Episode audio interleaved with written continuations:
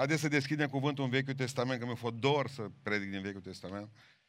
În uh, Judecători, în capitolul 16, ne vom citi câteva versete, începând până de la versetul 4.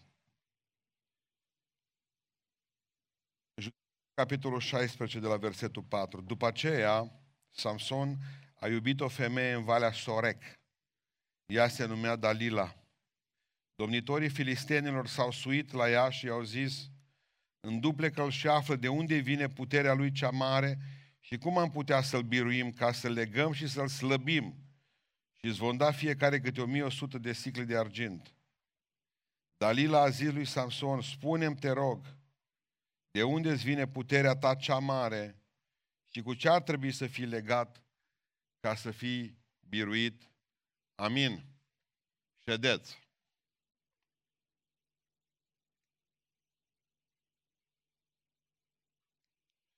Unul dintre e triste pe care l-am primit săptămâna asta, o soră de-a noastră foarte amărâtă, frate, zice, așa ceva n-am crezut că să se întâmple vreodată în casă la mine. Eu sunt, zice, o soacră bună. O femeie de treabă sunt. Dar Nora nu mă înghite. Și zice, atâta răutate are în ea, o sunat la 112 și au zis că nu mai am nici miros, nici gust. Și a venit izoleta, frate, și m-a luat. Că tușesc, da, tușam, zice. Dar nu aveam și miros și gust. Numai Dumnezeu a lucrat, zice, în chip minunat. Și am întâlnit, zice, un medic acolo care au zis, de unde vii? Din necazul cel mare, am zis. Mi-a făcut control și m-a lăsat acasă. Am cum să stau eu cu Nora în continuare? Am zis, ca Iisus cu Iuda. O întrebare, dar în, înainte de aceasta o reflexie. Biserica fără putere, zero. Creștinul fără putere, zero. Întrebarea pe care trebuie să ne punem astăzi, de unde ne vine nouă puterea? Dacă o avem. Pentru că știți, se întreabă cei din lume, filistenii, de unde vine puterea asta? Ca să înțelegeți bine pasajul de astăzi și predica de astăzi, să vă aduceți aminte că nu, înainte cu o mie de ani de a venit Hristos în lumea noastră, Israelul era în cumpănă pentru că se întâmpla o tranziție între mari oameni al lui Dumnezeu care au fost înainte, Moise, Iosua, care Dumnezeu a făcut minuni și o dus în țara promisă. Tranziția spre judecători și apoi spre regi. Că de fapt judecătorii au fost doar o parte a tranziției între teocrație, conducerea lui Dumnezeu și monarhie. Oamenii nu mai vedeau minunile alea deodată și Israel trebuia să fie condus și a fost condus o mare parte de judecători. Și în perioada aceea era un ciclu. Ei păcătuiau poporul. După care Dumnezeu trimitea ca pedeapsă asupra lor pe filisteni care apăsau și îi luau robi. După aceea poporul să chinuia, să-și aducă aminte de Dumnezeu unde l-a pus, îl găseau, se rugau la el și cereau iertare. Și Dumnezeu le trimitea un izbăvitor numit judecător.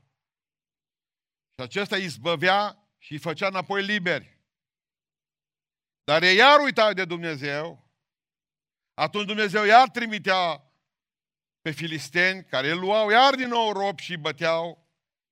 Ei iar și aduceau aminte de Dumnezeu și ciclul la nesfârșit pentru că se întâmplă și în viața mea și în viața ta. Ne aducem aminte de Dumnezeu doar când trecem pe necazuri foarte mari. Când avem probleme, atunci ne căim, ne mărturisim păcatele, ne lăsăm pentru un timp de ele, dacă ne merge bine, iar uităm de Dumnezeu și iar o luăm de la capăt și învățăm că nu învățăm nimic.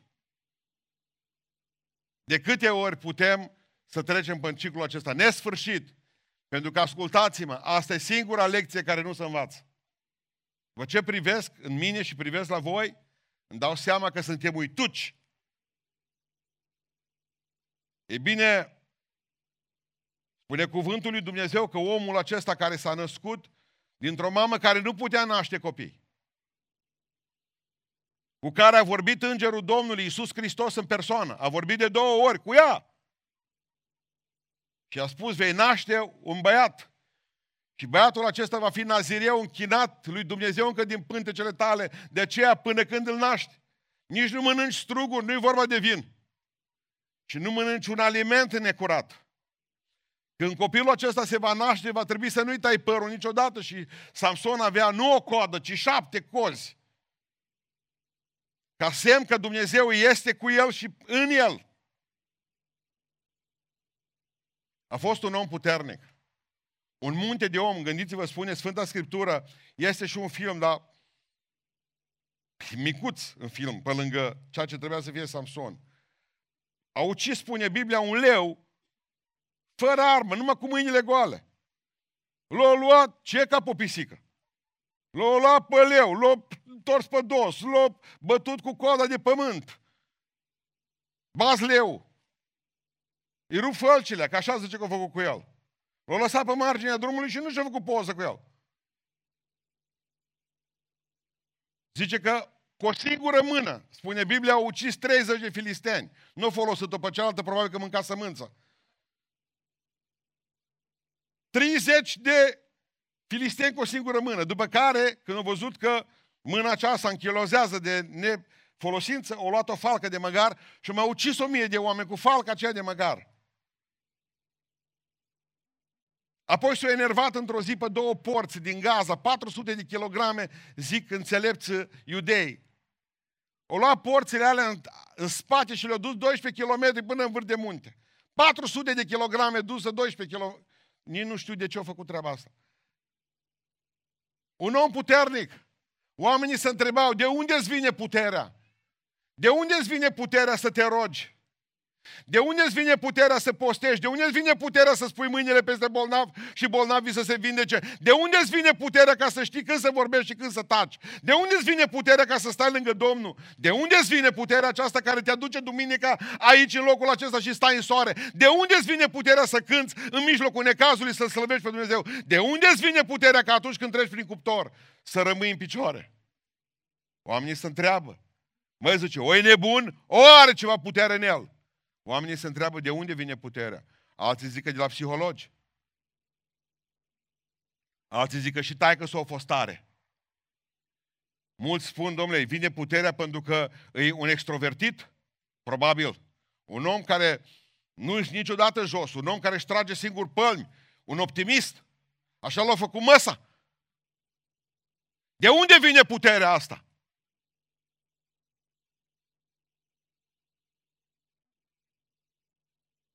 Niciodată puterea să știți că nu vine dintr-o descendență deosebită. Spune cuvântul lui Dumnezeu că a avut părinți simpli. N-a avut părinți popi și popici. A avut părinți țărani și o mamă care nu putea naște și care după legea locului de atunci era o femeie sub blestem, femeie care nu putea să nască. Nu putea să spună vine puterea de la părinții lui. Părinții lui au fost puternici și o transmis. Așa cum se spune la noi că se transmite credința din generație în generație. Așa cum se transmite puterea din generație în generație. Puterea nu vine de la mamă și de la tată. Bine ar fi să o aibă. Puterea nu vine din faptul că părinții tăi au fost oameni plini de putere. Puterea ta nu vine din simplu fapt că părinții tăi au fost Oameni foarte apropiați de Dumnezeu.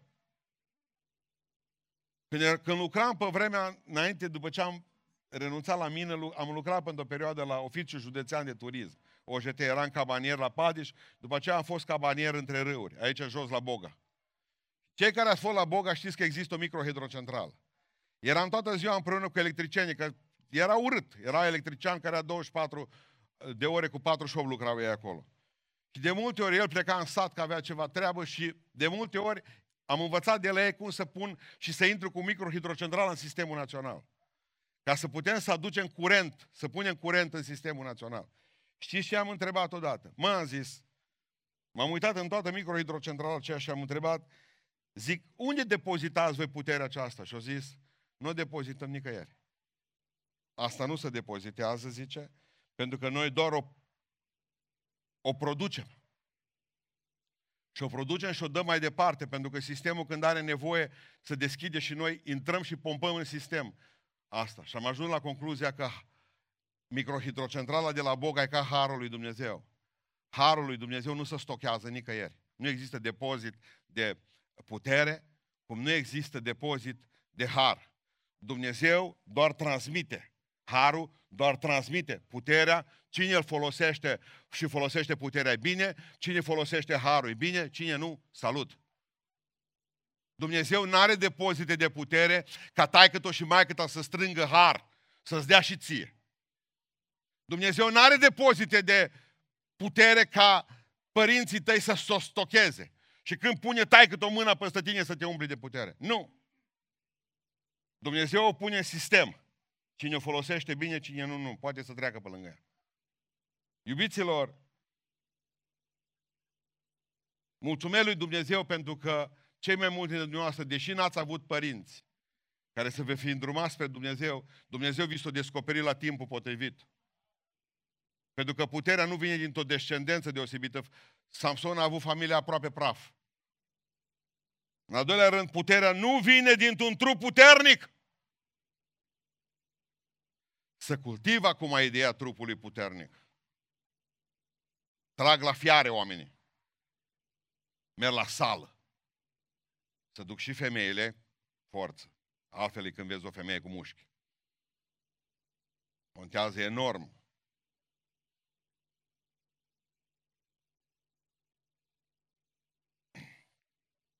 Noroc cu hipsterii. Dacă nu toată lumea ar fi la sală. Când îi vezi așa, numai mușchi, ca Samson.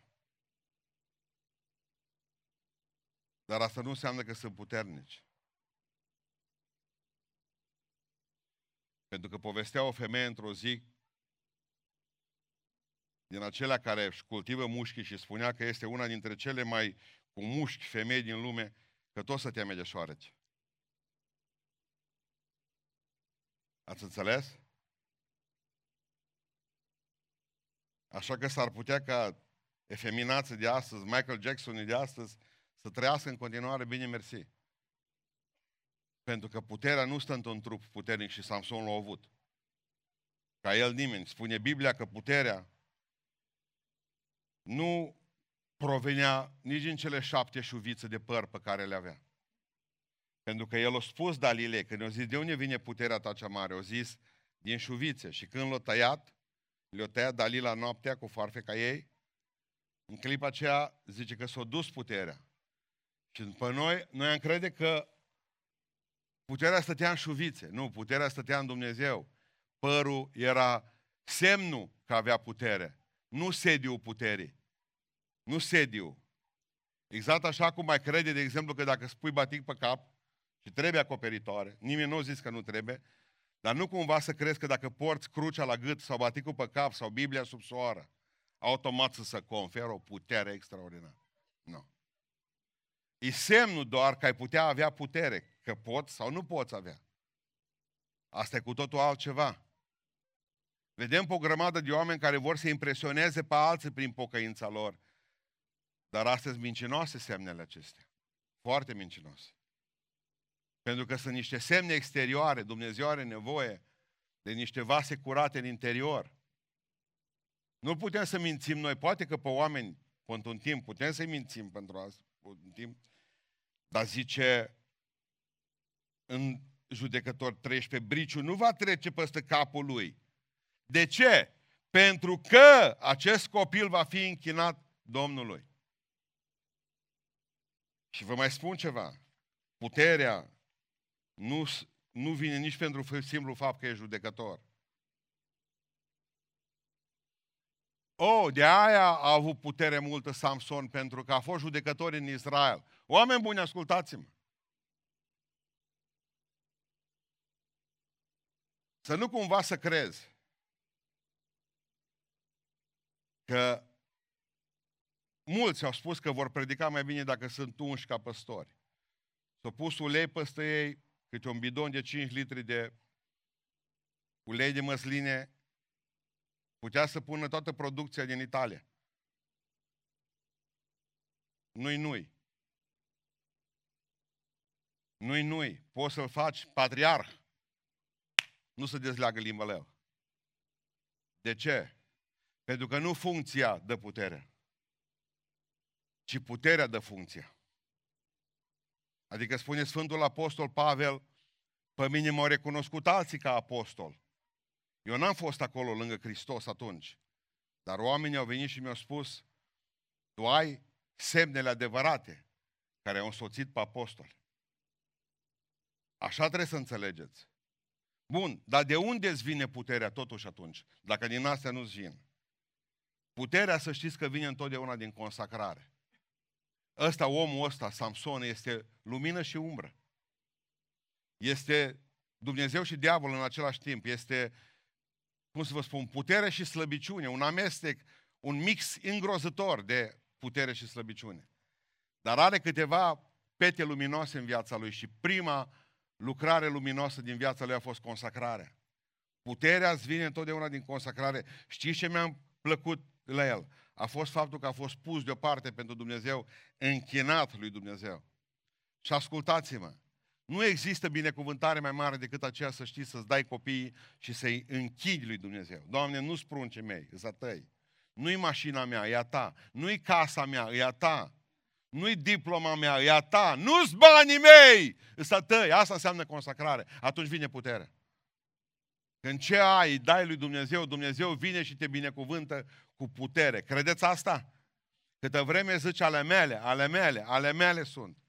Dumnezeu te poate pune în fața unor urgii ca să vezi că de fapt n-ai avut nimic, pleci fără nimic de aici, de pe pământul acesta. Pentru că tot ce este, este a Domnului. Așa spune psalmistul, pământul cu tot ceea ce este pe el este al Domnului slăvit să fie numele.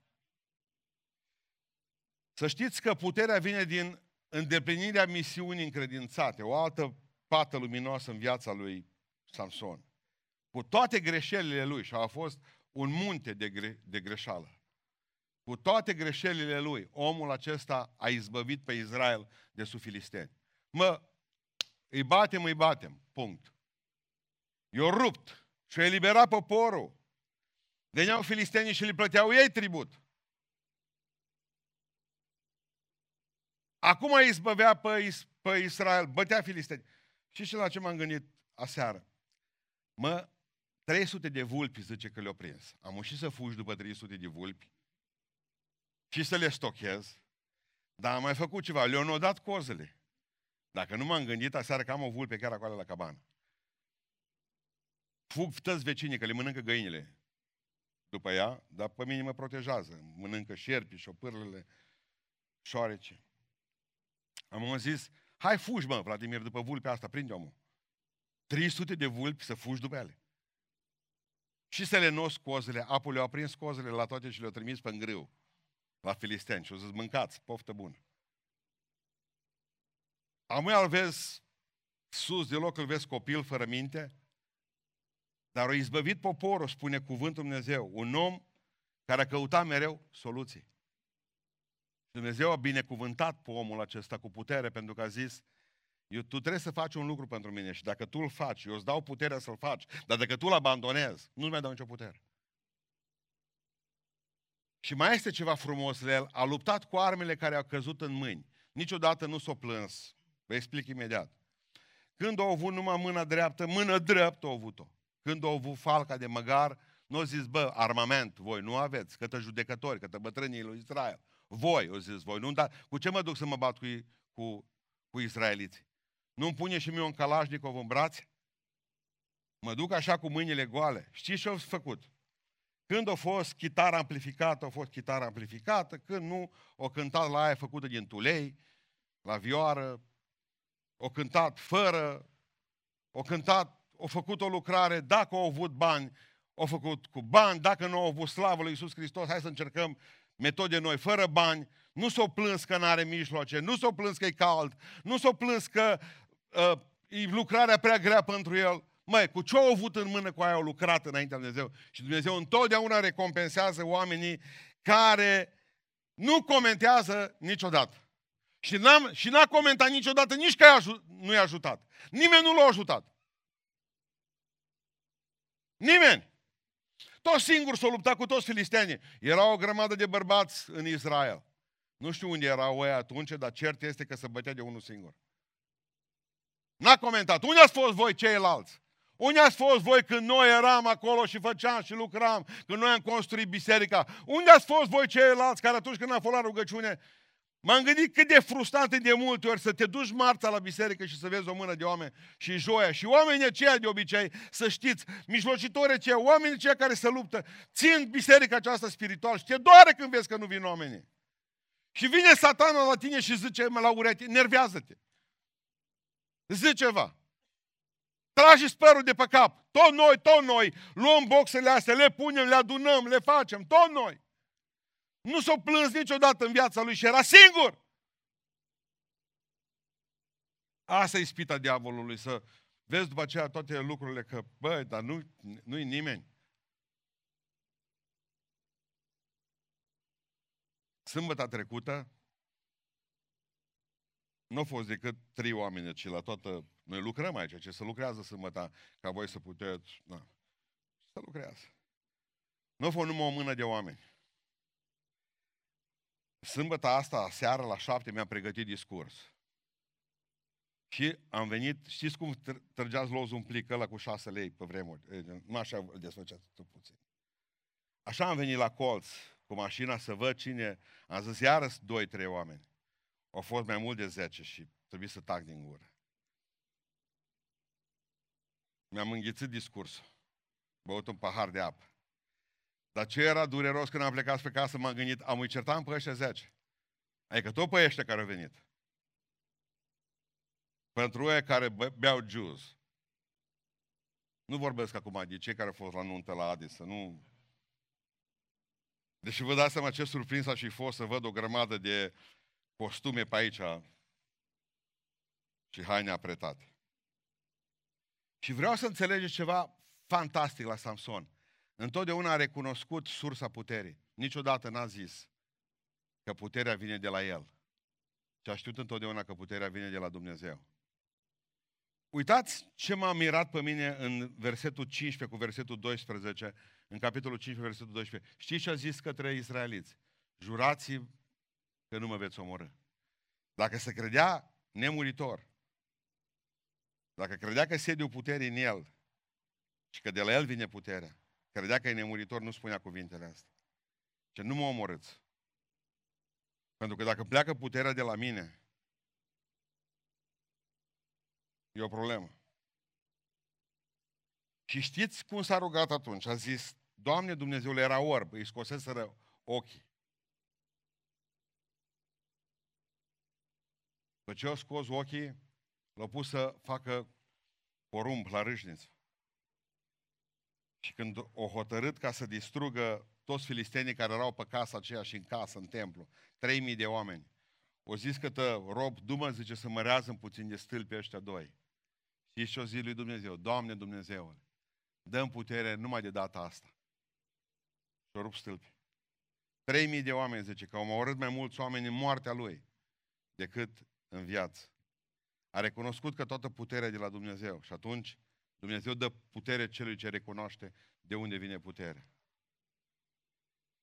Problema cu el a fost un foarfece. Dar să nu cumva să credeți că numai Dalila ținea foarfecele în mână. Nu. Deasupra capului lui au fost mai multe foarfece.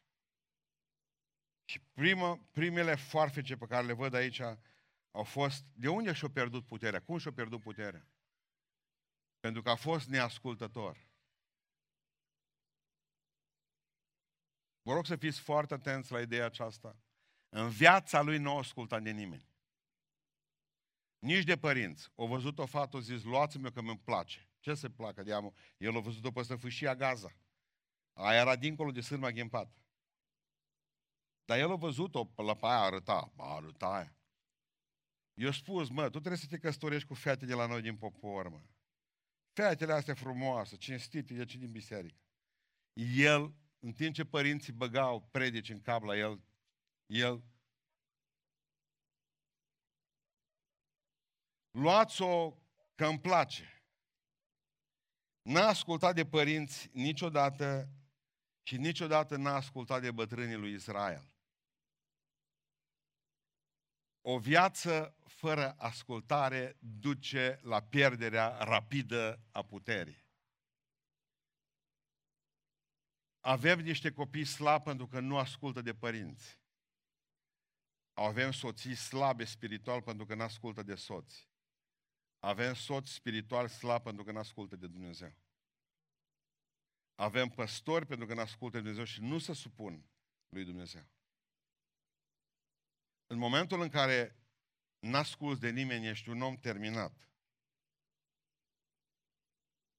Spuneam la nunta de ieri că există cascada Niagara și produce curent pentru Canada în prostie. Căderea cea masivă de apă. Dar dumneavoastră să știți întotdeauna de ce se întâmplă aceea? Pentru că lacul Ontario este cu 170 de metri mai sus decât lacul Ere în care se varsă. Diferența aceea de atitudine, difer, altitudine, diferența aceea de nivel produce cascada care produce curent. Dacă ar fi și lacul Ere la același nivel cu lacul Ontario, nu s-ar produce niciun curent. Câtă vreme ai un Dumnezeu acolo sus și diferență de nivel între tine și El, cascada dintre tine și El se numește putere. Dar recunoaște-L și ascultă-L pe Dumnezeu, că e deasupra. De la El vine puterea toată, de la El. Putere va exista întotdeauna doar acolo unde există diferență de nivel unde ne știm să ne așezăm fiecare sub autoritate și Domnul să ne ajute pe toți la asta. Niciun copil de-a nostru să nu cârtească în fața profesorilor, în fața dascălor și biserica să-și respecte păstorii și copiii să-și respecte părinții și soția să-și respecte soțul. Când e diferența asta de nivel, Dumnezeu dă binecuvântare și putere. Samson n-a ascultat niciodată de nimeni. El nu numai că s-a văzut egal cu părinții lui și cu bătrânii lui Israel, s-a văzut și deasupra puțin. Egal era cu Dumnezeu Samson. Așa gândea el în mintea lui. În al doilea rând, să știți că și-a pierdut puterea pentru că a lucrat culmea întotdeauna singur. Ziceam că nu s-o plâns, că nu a avut ce face, dar până la urmă e fatal, ca să-ți dai seama, că nu știi ceea ce e o echipă.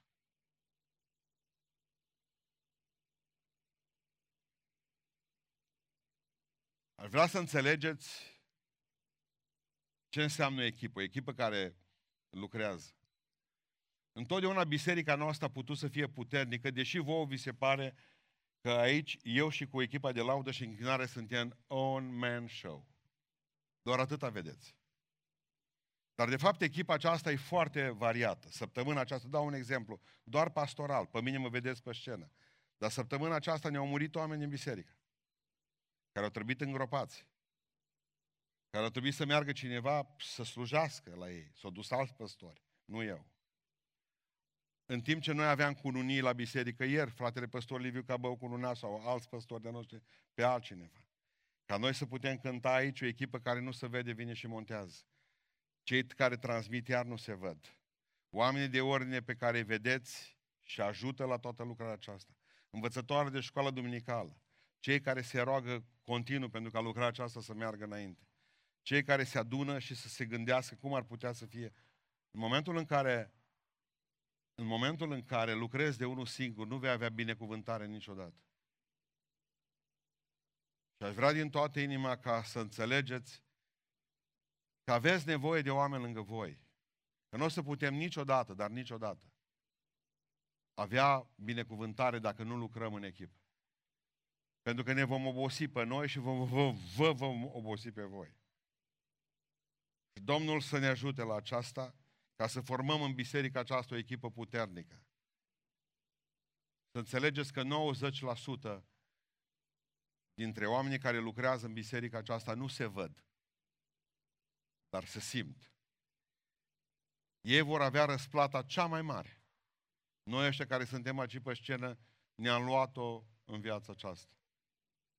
Nu? Deși acum, chiar că mi-aș dori să fiu eu în cort și voi aici. Parcă sunt în incubator. Aș vrea să vă mai spun ceva. Știți cum și-a pierdut Samson puterea? A avut o interpretare greșită a Bibliei.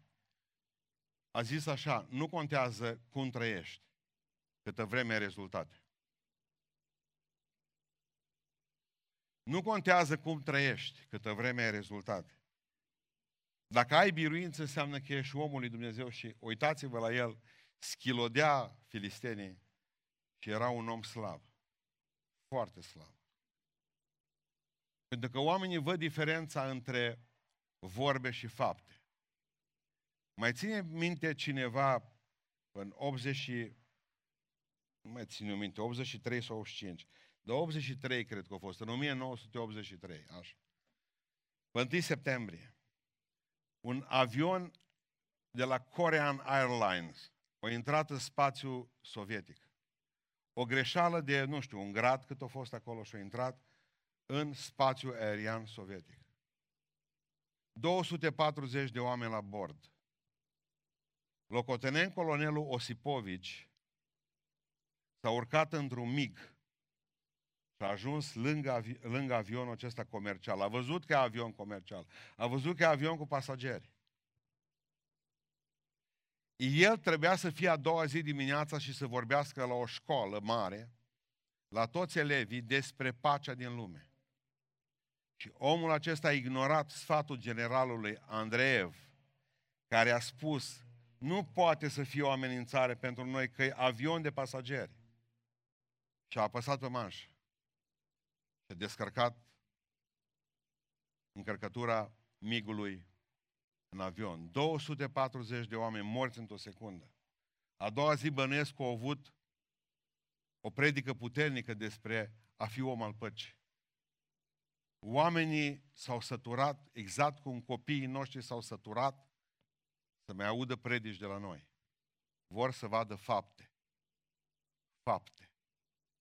La predici îți bun toți, dar după aceea trag cu migul. Mă rog în această zi ca să înțelegeți că biruințele le obțineți pe genunchi. Și biruințele de cele mai multe ori nu sunt rezultatul măestriei voastre, ci a dependenței voastre de Dumnezeu. Contează și cum trăiești enorm de mult ca să poți avea biruințe de care ai nevoie. Samson nu l-a interesat asta. O câtă vreme are rezultate, toată lumea să tacă. El a crezut că dacă e îmbrăcat bine, dacă a crezut că are pește pe mașină și pleatele din Nazireu, dacă a crezut că exteriorul e frumos la el, compensează și interiorul. Niciodată. Niciodată. Se spune, că, se spune că hainele îl fac pe om. Da? Ziceți, e adevărat sau nu? Ziceți acum, să văd cât de tare vă lovi soarele. Hainele îl fac pe om. Și știți la ce m-am gândit? La fratele Wumbrand, când era îmbrăcat în costum de pușcăriaș. Era infractor, da sau nu? Simplu. De multe ori porți haine că n-ai ce purta pe tine. Astea sunt. E prea ușor să ne ascundem după o îmbrăcăminte monahală o inimă goală de Dumnezeu. Întotdeauna să știți, se spune că exteriorul este uh, expresia interiorului. Dar asta când nu există ceva premeditat și fortuit. Vreau să înțelegeți astăzi un lucru foarte important. Că nu poți avea putere dacă nu te rogi. Iar Samson nu s-a rugat decât de două ori. Știți când s-a rugat? Într-o zi era sete. venise tot de la filisteni, îi o da să bea numai pălinc și avea așa un fel de arsuri stomacale. Și au avut o sete pe el grozavă și s-a rugat la Dumnezeu, zice, vrei să mă omori în deșertul ăsta? Doamne, dă-mi apă. Și o da Dumnezeu din stâncă. Mă, pocăiaște-te și trezește-te. Dar nu s-a rugat decât când a fost sete și când s-a mai rugat odată. Când a fost orb. Doamne, dăm putere, măcar de data asta să rup stâlpii. Adevărata pocăință aduce rezultate adevărate doar cu condiția să fie rezultatele acestea udate din plin de rugăciune. Și Dumnezeu să facă din noi niște oameni în rugăciune. Când vorbesc despre Dalila, mă gândesc numai că a fost un om care a alergat după plăceri. Am studiat istoria vieții lui Samson și nu Dalila a fost problema. Când a ajuns la Dalila, el era terminat. Dalila a fost cireașa de pe tort. Dalila a fost, de fapt, vârful icebergului lui Samson. El toată viața a umblat după plăceri. Dalila a fost nu prima lui nevastă, ci ultima. Faptul că n-a ascultat, că nu s-a rugat, că a fost un tip arogant și că a fost un om ciudat din punctul ăsta de vedere, că a interpretat Biblia greșit, de fapt astea l-au ruinat încet, încet. În urmă cu câțiva ani de zile citeam despre Dalila ceva. Dumnezeu mi-e martor că n-am avut treabă cu Eminescu pentru că e budist. Nu mi-a plăcut cum scrie. Am și eu dreptul ăsta. Dacă ar fi fost după mine să botez, aș fi ales ca poet național pe George Coșbuc. Dacă ar fi fost după mine. Numai nu a fost. Și Eminescu e poetul nostru național, susținut de întreaga biserică ortodoxă, el care n-a avut treabă cu Dumnezeu, de nicio culoare. Și în urmă cu câțiva ani de zile, cu vreo 10 ani, când am citit din scrisoarea a cincea despre Dalila și Samson, mi-a produs o oarecare satisfacție, acum nu mi-a mai produs. Vă citesc versurile și să vedeți la sfârșitul scrisorii a cincea. Biblia ne povestește de Samson cum că muierea, când dormea tăindu-i părul, i-a luat toată puterea.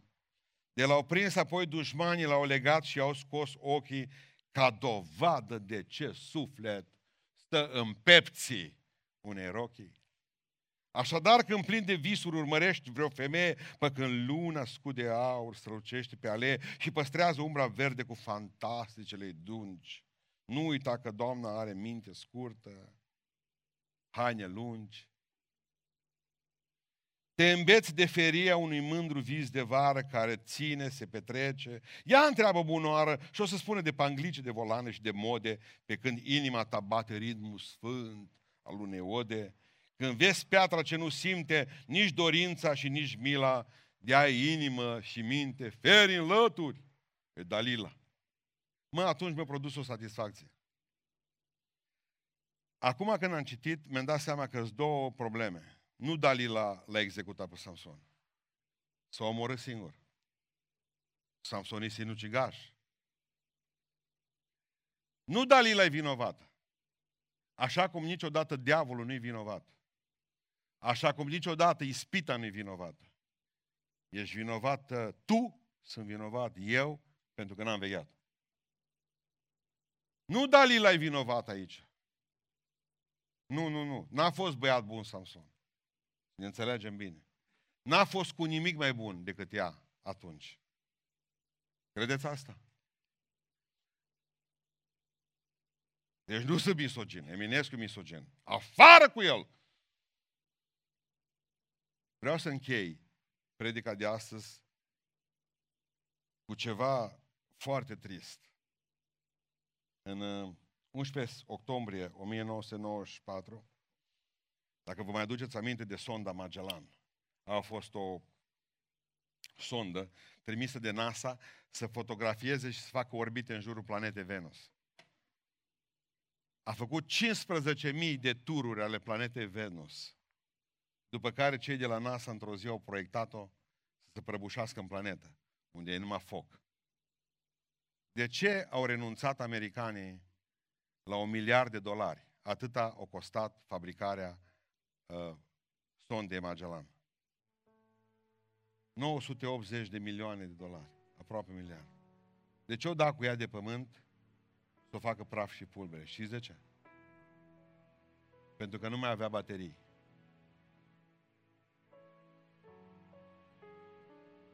Pentru că ea are o sursă de energie și sursa aceea de energie a ajuns la capăt.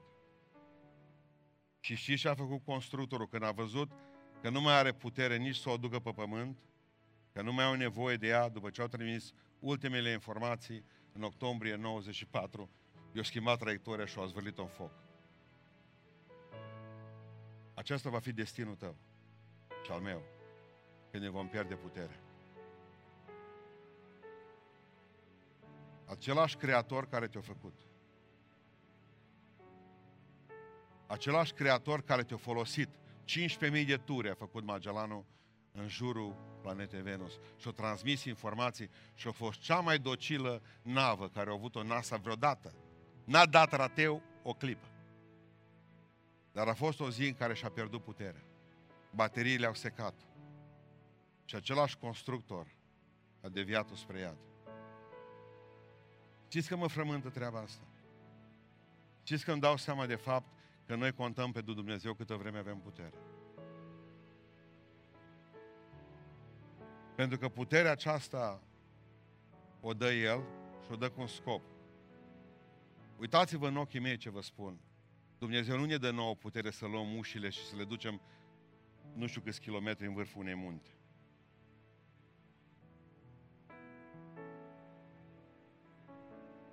Încă o dată uitați-vă în ochii mei. În momentul în care un profet are probleme ca să ghicească sau să-i dăruiască Dumnezeu semnul că e fată sau băiat, profetul ăla e terminat. Dumnezeu nu dă Duhul Sfânt ca să facem lucrarea ecografului. Vrei, vrei să vezi ce sex are pruncul? Du la ecograf, că spune automat și ce dacă va fi blond sau brunet. Nu vă bateți joc de puterea lui Dumnezeu. Nu-i făcută pentru abracadabra. E făcută și nu-i pentru tine. Puterea care ți-o dă Dumnezeu e pentru alții. Să vestești altora cuvântul lui Dumnezeu și oamenii să se pocăiască. Să fii un om bun. Să fii un om care să-i ridici pe alții. Să fii un om care să aduci binecuvântare în viața altora și vei vedea cum Dumnezeu îți va renoi puterea zi de zi. Pentru că Dumnezeu știe că bateriile tale trebuie să fie neatinse, să fie ca noi, până când vei muri, câtă vreme folos, ești folositor altora. La câtă vreme consumi energia doar pentru tine, Dumnezeu ți va opri într-o zi. Aș vrea să ne rugăm astăzi ca Dumnezeu să ne ferească de goliciune. Goliciunea e urâtă și interior și exterior. E urâtă Domnului. Nu mai vorbesc, zice, amință. Deci Dumnezeu când vede un om care are capul, numai să aibă pe ce trage bluzele. Să nu-l ploaie în gât. Când vede Dumnezeu că are unul capul umplut doar cu oxigen. Un bostan de Halloween. Dumnezeu respinge vidul. Și el, Samson, era vid. V-ați pierdut puterea, aveți un har mare astăzi, trăiți.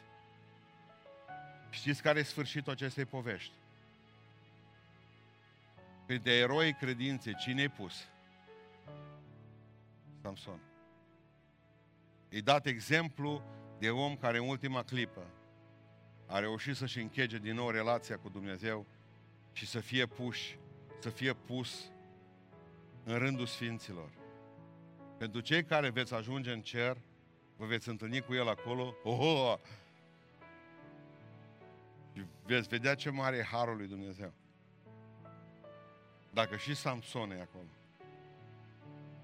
Dacă și Samson e acolo. Nu vă bazați pe ultima clipă. Pocăiți-vă astăzi că nu știți când va fi ultima clipă. Să nu uitați că el a murit odată cu dușmanii de gât, tânăr. Părinții l-au îngropat. Bazați-vă pe Dumnezeu. Doamne, nu-mi lăsa o viață goală să sun ca o tocă. ajută-mă să am o viață plină de putere. Duhule Sfinte, vină peste mine. Vreau să-mi vorbești, Doamne, și vreau să te ascult. Vreau ca să trăiesc frumos și vreau ca să stau lângă tine, să fiu copilul tău, un om puternic. Nu vreau să mă bată orice vânt. Vreau că dacă sunt închinat înaintea ta, să duc jurământul acesta de nazireu până vei veni tu, cu cinste, Doamne. Sunt copilul tău și nu-mi cer scuze pentru asta. Sunt parte a moștenirii cerești. Sunt om al tău. Sunt copilul tău. Ține-mă puternic, Doamne. Vor veni vremuri grele peste noi, peste mine, Doamne, peste țara aceasta, peste familiile noastre.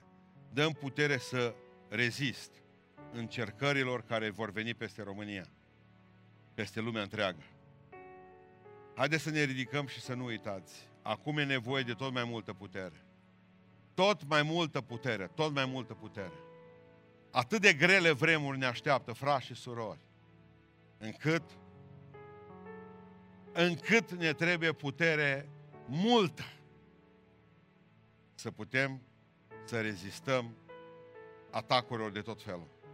Haideți să ne rugăm pentru ca Domnul să ne dea puterea aceasta și să ne o țină până la sfârșit. Amin.